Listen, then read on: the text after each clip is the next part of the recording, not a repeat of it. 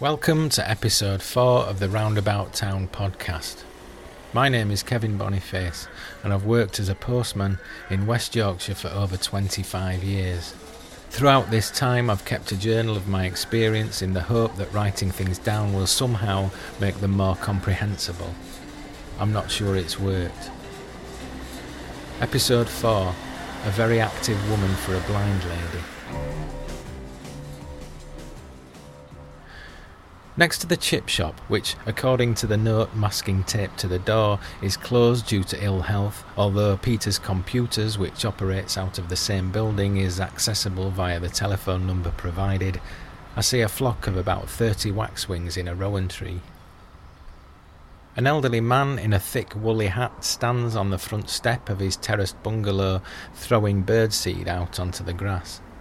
A flock of fifty pigeons gather before a council worker on a green tractor mower rounds the corner and scatters them. The man looks up and shouts to me, Have you got out for here? I say I haven't, and he goes back inside.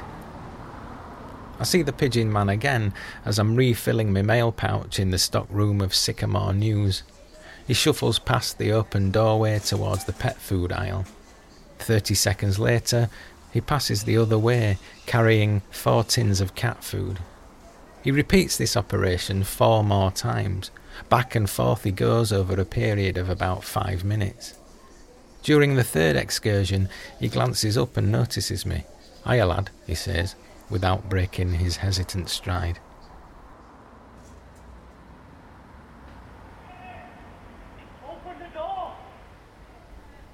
I see the waxwings again. This time, they're in the tree by the flats where the skinny Asian man with the grey jeans and studded belt is trying to gain access by shouting Raymond.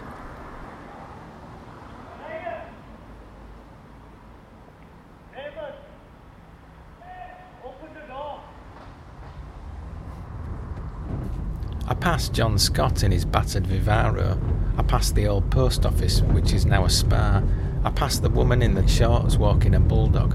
I passed the woman with the bubble perm and the lanyard going into the co op. I passed Claire and Dave at the bottom of Henry Frederick Avenue. The low sun cast the shadow of the dry stone wall into the middle of the road, and the tops of the moors are occluded by cloud. I crunch over acorns and beech nuts up Crossland Bank and squeeze between the Hypericum and the Hyundai with the flat tyre. The woman in the long green quilted coat is talking to a border terrier. Where is that poo, Rosie? I've seen you do it. And over the road, the builders are listening to Caribbean Queen. Higher into the hills of wood smoke and lavender and starlings on wires and church bells and hydrangeas and Kate Bush songs from open windows and wicker baskets and Wellington boots, a possible sighting of another small flock of waxwings and a definite sighting of a huge flock of lapwings. Mr. Barton has fixed a hook adjacent to his back door on which he hangs the fully loaded super soaker he uses to dissuade cats from fouling his borders. He has also been shooting squirrels with an air rifle. I've counted seven dead in his back garden in the last few days. When I asked him about it earlier in the week, he claimed they'd all died of old age, but yesterday he admitted to having shot them. He said, They don't understand death like we do, and he made a fist with his right hand and beat his chest above his heart. We're the only ones who know we're going to die.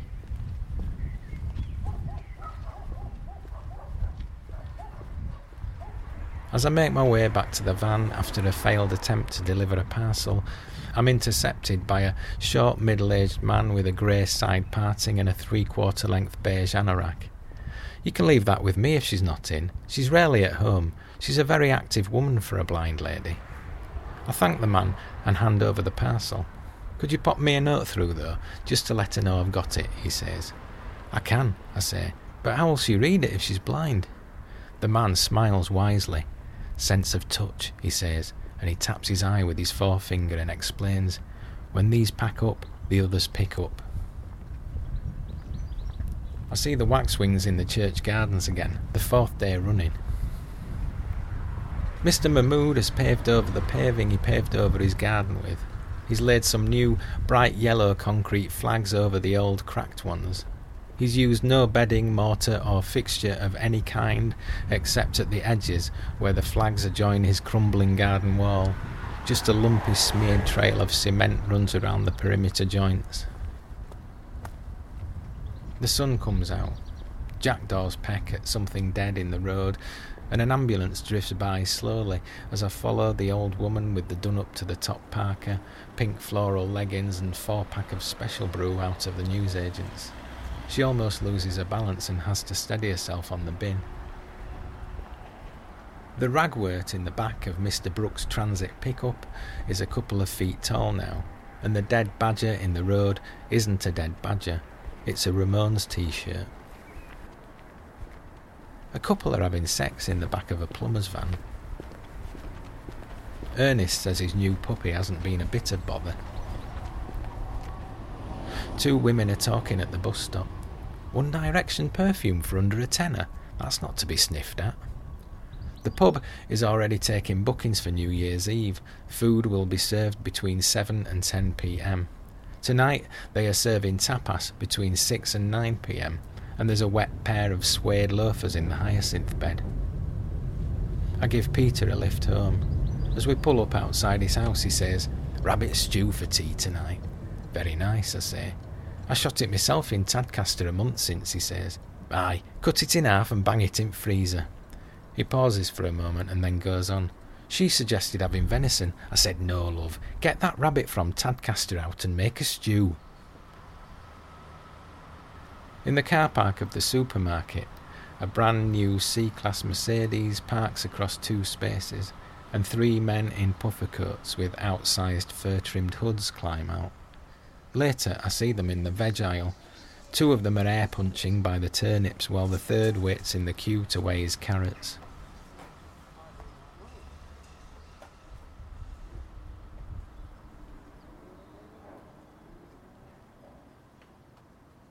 This episode of Roundabout Town was written and produced by me, Kevin Boniface, at Westview Study Centre for no good reason, with original music by Kevin and Edie Boniface. Roundabout Town is published in paperback by Uniform Books. Please like and subscribe.